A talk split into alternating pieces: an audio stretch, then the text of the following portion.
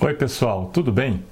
No episódio anterior, nós vimos que no sistema norte-americano, os casos de condutas realizadas na forma de cegueira deliberada são classificados em categorias de culpabilidade diferentes das empregadas por nós. Isso porque lá não existe a categoria do dolo. Então, para saber como esses casos devem ser classificados no nosso sistema, nós precisamos analisar se os elementos do dolo estão configurados nessas situações ou se elas devem ser classificadas como condutas imprudentes. Para isso, nós precisamos analisar os dois aspectos que compõem o dolo, que são o conteúdo cognitivo do sujeito e o aspecto volitivo da conduta. Basicamente, se o que o sujeito sabe é suficiente para a tomada de decisão de realizar o fato típico e se a atitude dele corresponde a uma forma de assumir o risco de realização do fato típico. Isso é o que nos manuais se indica pelas expressões saber e querer. Bem, antes de ver o que significa esse querer, vamos analisar o que significa o saber. Ou seja, o que o sujeito precisa saber para atuar de uma forma que seja classificada como dolosa. Isso porque, para a realização de uma conduta dolosa, o sujeito deve saber o que faz, porque ninguém pode formar uma vontade dirigida a uma finalidade sem saber o que está fazendo. Não é possível que alguém queira fazer algo, por exemplo, matar outra pessoa, sem saber que está fazendo isso. E por isso, de uma forma geral, nós poderíamos dizer que no caso do homicídio, o sujeito deve saber que mata. Isso significa que ele deve saber que a sua conduta pode causar a morte. Mas, para isso, ele precisa ter o pleno conhecimento das consequências da sua conduta? Em outras palavras, ele tem que conhecer a conduta e também o resultado? Ou seja, além de conhecer a conduta mortal, saber que ela pode matar, ele também precisa conhecer a própria morte? É lógico que não. Isso por um motivo evidente. Quando ele realiza a conduta, a vítima ainda está viva. A morte só vai ocorrer depois. Por isso, ele não tem como ter conhecimento da morte quando realiza a conduta. Aliás, nos casos de tentativa, a morte nem chega a ocorrer. E isso não impede que o sujeito realize uma conduta intencional e dolosa ele baseia a sua vontade e a sua intenção na possibilidade de causar a morte. Portanto, basta o conhecimento das características da conduta e a ciência da possibilidade de causar o resultado. Com base nessa previsão da possibilidade, o sujeito pode tomar a decisão de querer implementar essa consequência ou assumir o risco da sua realização.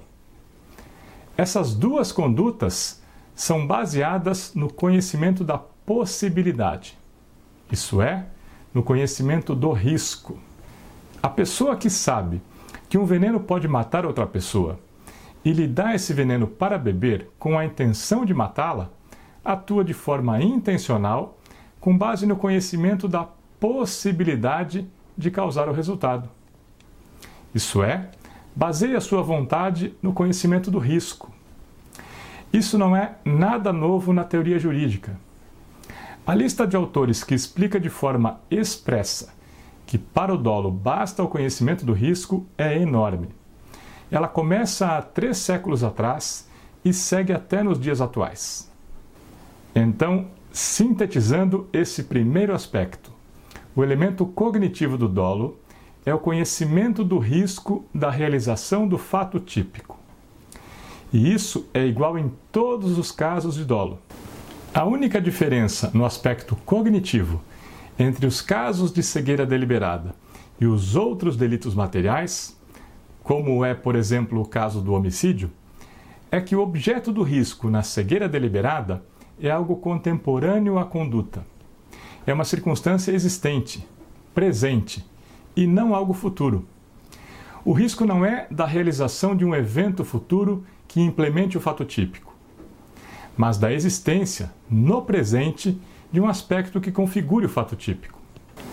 Nos crimes materiais, o sujeito deve ter a consciência do risco da realização do resultado no futuro.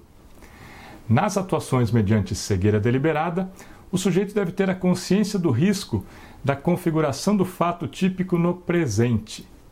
É diante desses riscos que o sujeito decide realizar a conduta.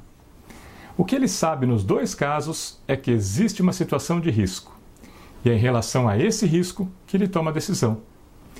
Então, o risco é essencialmente igual nos dois casos.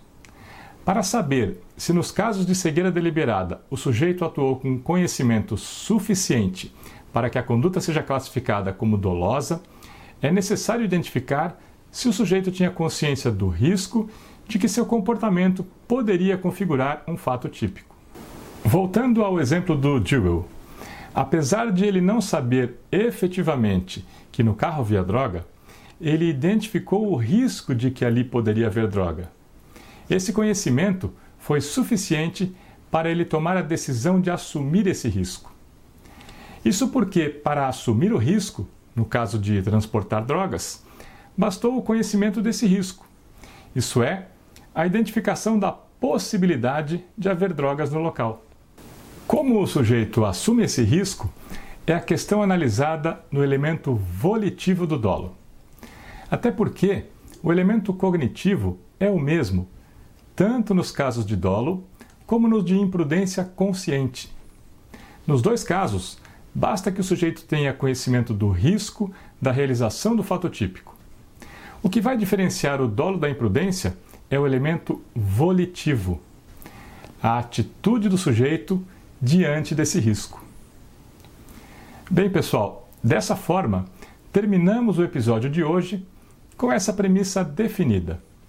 O elemento cognitivo do dolo é o conhecimento do risco da realização do fato típico. Se o sujeito tiver consciência do risco, pode atuar de forma dolosa.